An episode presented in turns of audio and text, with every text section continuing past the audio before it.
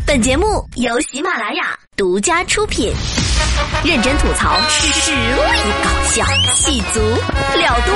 今晚啪啪啪，今晚啪啪啪，今晚啪啪啪。而，今天的刘富贵家儿子折服了。富贵说他儿子感冒了，于是呢就带三岁的小富贵去打针。打针的时候，小护士就逗他儿子说：“小朋友上幼儿园了吗？会不会唱歌呀？不会，那你会什么呀？我会背诗。那你背首诗给阿姨听。啊，锄禾日当午，护士真辛苦，哎，拿着小破针儿一扎一上午。好 今日之儿童，非昔日你我可比呀。那今天的新闻实验室，就来跟你们讲一讲小朋友们的故事。日前，安徽来安警方破获了一起盗窃案，抓获了两名犯罪嫌疑人。啊，结果发现是两个十四岁的小孩儿。这俩小孩儿多地作案四十多次，涉案金额高达二十多万。这俩小子啊，在网上还搜索过，搜什么法律，对警方说：“喂，快把我们放了！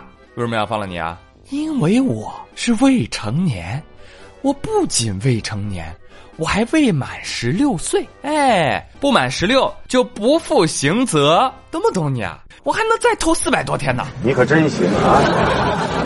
哦哟，未满十六岁再偷四百天，有理有据，铿锵有力，学法用法好榜样，普法先锋好少年啊！知法懂法不满足，一定要去犯犯法，哎，这才叫做完全套，你知道吗？所以，嗯，尴尬的是，这个未满十六岁，难道就是合法盗窃年龄段吗？对呀、啊，于是很多人都在吐槽说：“哎呀，你看未成年人保护法怎么能保护这些垃圾呢？” 我想说的是，你们什么时候才能明白犯罪年龄的界定是写在刑法，而不是未成年人保护法呢？尴尬。而且免于刑责并不是什么责任都没有，民事赔偿是少不了的呀。所以呢，孩子赔不了，爸妈赔。嗯，你看看他爸妈回去打不死他们俩，给我狠狠的揍！哎呀，还能再偷四百多天，说的过了四百天就能不偷一样。知不知道大盗都是从小偷小摸开始的？而未成年人犯罪跟家庭教育、学校教育的缺失是有非常密切的关系的。所以，熊孩子是表征，熊家长才是根源，晓得吧？怎么让家长真正负起监护的责任，这才是从源头解决问题。所以，要修改的也不仅仅是年龄的问题，需要对家庭教育进行立法。你真以为法学家不如你是吗？现在正值寒假期间啊，据说不少的家长已经开始对熊孩子严防死守了啊。话说，在武汉有一位叶女士，叶女士啊，就天天担心，担心孩子放假在家天天打游戏啊，他们会沉迷的，于是就把孩子的 Switch 啊、iPad、手机，连电子表都没收了。那怎么办？但没收之后放家里不行啊，孩子会翻出来的。于是叶女士天天拿个包啊，就背着二十多斤家当出门。叶女士啊，你这放假都不让玩，那你当初为什么要买呢？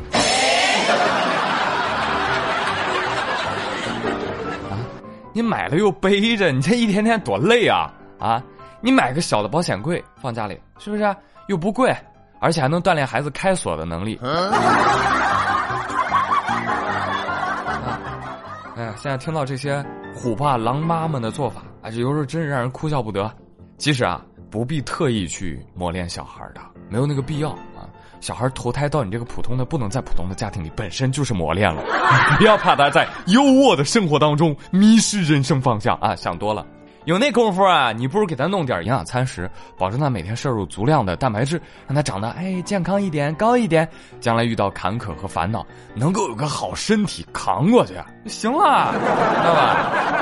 放假都不给玩，你知道“叛逆”两个字怎么写吗？这位妈妈啊，那 Switch 你都都带着啊，好不容易可以探索一下海拉尔大陆，捉捉皮卡丘，扔扔帽子，是不是啊？也许还可以和其他旅行者一起冒险一次。现在好了，还不如去上学呢。所以你这个样子逆反心态会让他非常的讨厌你，而且等到高考之后，你放心好了，他一定会疯狂恶补，陷入沉迷。所以我的建议是什么，朋友们？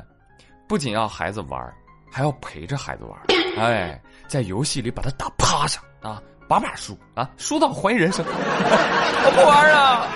真的，我超有体会，我就玩 COD 的时候被大神虐了，眼花手抖，哎呀，哎呦，我去，又死了，就连续阵亡到关机，真的，哼，气死，不玩了。啊！我要去浇花了。哎呦，这土干哦，需要我爱的滋润。刚才那个地图啊，我就不应该拿突击步枪啊，我就应该拿喷子。我玩拿喷子，我就能把他喷死。不想不想不想不想，找朋友喝酒，解闷去。好嘛，但如果我要摊上接下来这么个玩意儿的朋友，哎，我估计我气会更大。反正年底了，杭州的白先生啊，想着哎叫朋友来家聚聚啊，喝点小酒，吃点肉，沟通沟通感情嘛。啊，吃什么呢？他在某宝网购了一只人工养殖的大雁，哎，就把朋友喊过来一起吃。结果饭刚吃完，白先生就被带走了啊，接受调查。为什么？为什么？你还敢问为什么？你刚才饭桌上吃的是什么？大雁？你知不知道大雁是国家二级保护动物？我知道。那你还吃？不是，我是网购的人工养殖大雁。哦，我看看，啊，你看看，就是我。淘宝网购记录，我我都害怕，我吃了是保护动物，我就特意问店家，我说：“哎，你这个真是养殖的？”然后他就给我拿这个证那个证，然后我就买了呀。这谁举报的我呀？是我啊！哦，原来是他邀请来家吃饭的哥们儿的女朋友。啊，这个女朋友啊，知道大雁是保护动物，然后就举报到林业局了。并称这个害怕白先生带坏自己的男朋友，举报啊，一看就不是什么好人，是吧？哎，对于这个事儿你怎么看呢？哎呀，怎么看？很难说呀，朋友们。哎呀，哎，你你们来说说你们的态度啊。我是这么觉得，就是遇到违法或者疑似违法的事情去举报，这个当然是正确的，对吧？这个行为是正确的，但这个新闻好玩又好玩在这里，行为是对的，但动机和心地。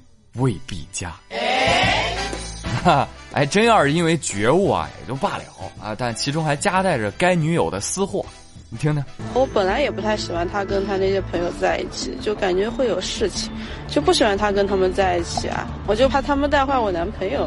哈，我本来就不喜欢他们，是吧？潜台词就是，哎，终于让我逮着这机会了。你看，亲爱的，你那朋友不是好东西吧？吃大雁真香哈，不如我们举报吧。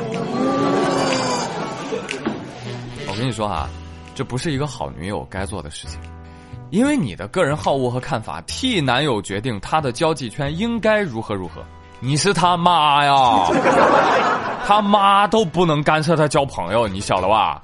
哼，如果你转过弯来，你你换位思考一下，你想象一下啊，女孩子们，你有一个玩挺好一闺蜜啊，结果你男友跟你在一起之后就跟你说了，说哎，你那个闺蜜啊，哎，我看就狐狸精，不是好人啊，我跟你说，以后不要再跟她来往了。你作何感受啊？滚！所以呢，作为恋人，你能做到的也只是建议而已。朋友的好坏，日久见人心啊。但是你这个举报，这哎，这下好了，你男朋友的交际圈都会开始警惕他和你的出现。来，我给大家友情科普一下啊，大雁是国家二级保护动物，没错。但是有些人工饲养的大雁，在取得相应资质证书之后，真的可以上桌的。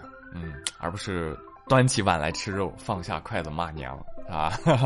哎，不过我相信这个女生的一句话哈，我男朋友多老实啊！是啊，他要是不老实，也不会找你这么一个当面吃兄弟两口，背后插兄弟两刀的女朋友啊！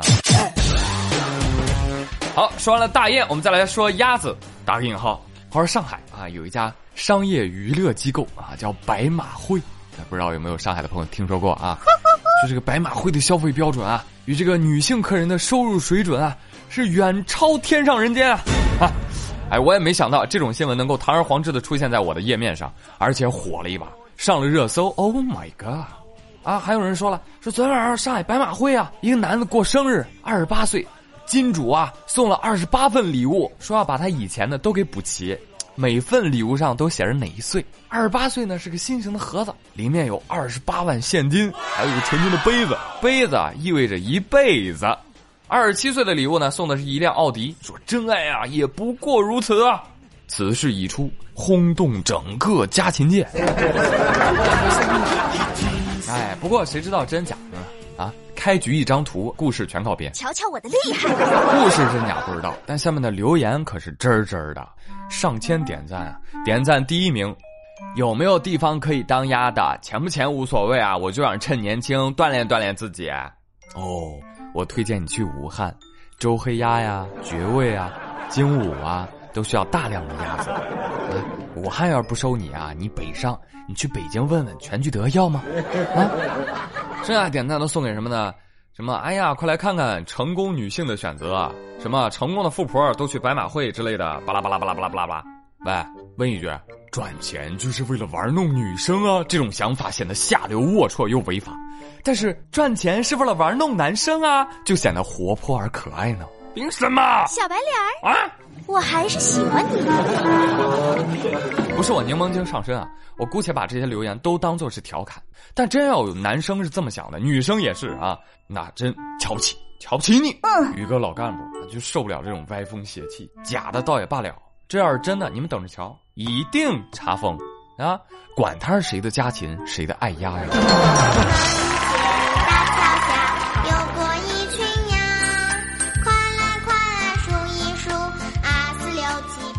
好了，接下来进入到今天的生活大爆炸。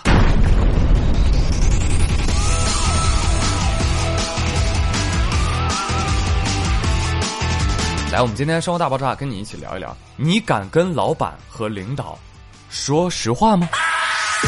来，先放一首歌，你们先慢慢想一想。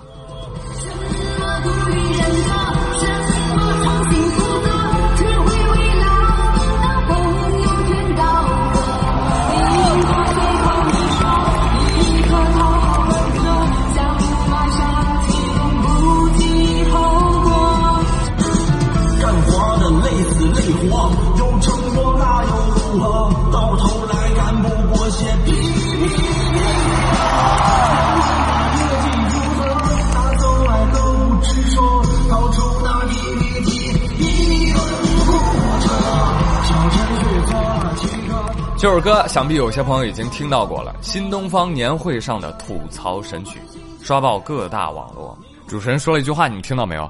别忘了记住他们的名字。所有人都为这几个主创捏了一把汗，什么原因？那你们太懂了呀，是不是？有工作经历的成年人，有几个人敢站出来吐槽的啊？不，别说吐槽了，真话都不敢说 啊！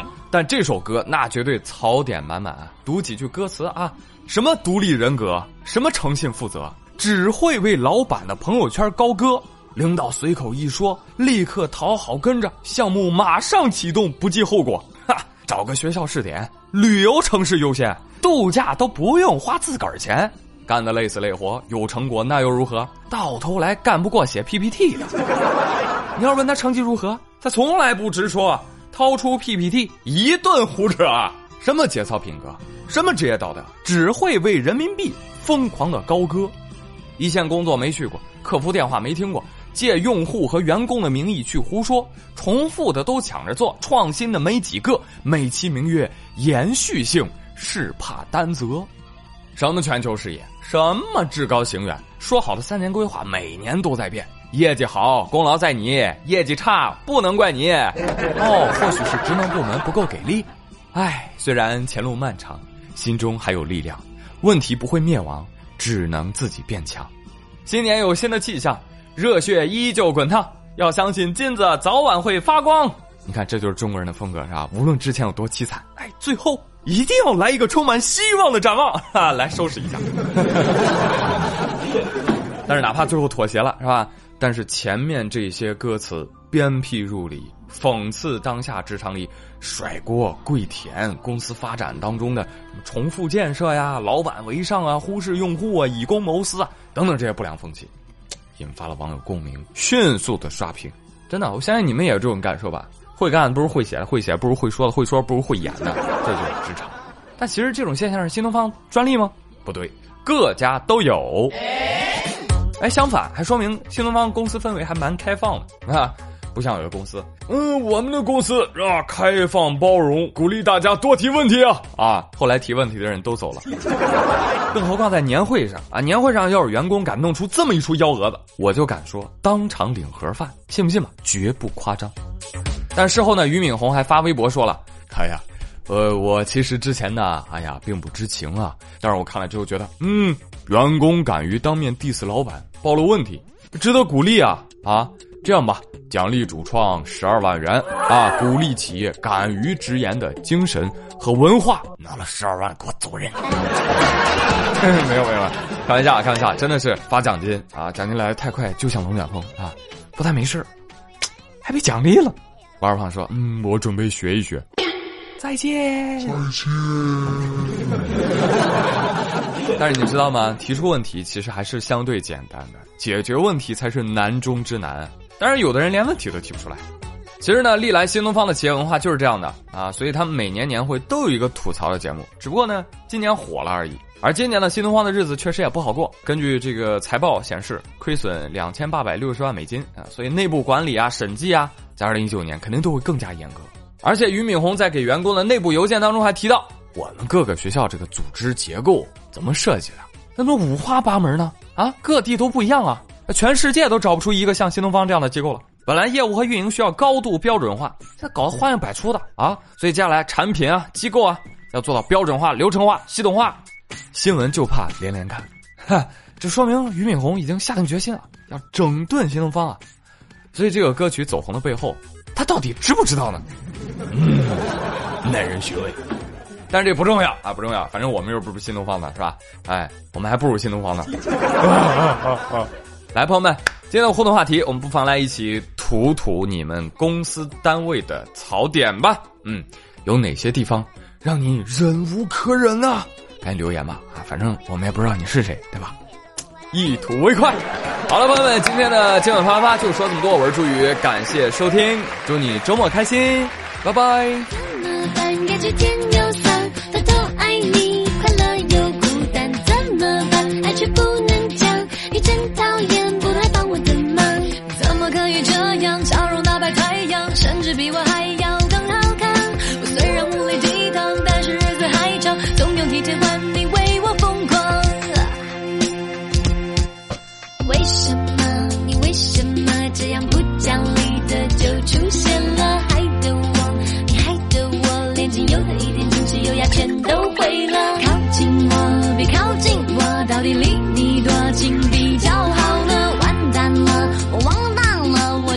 眼看着快要不是我的了。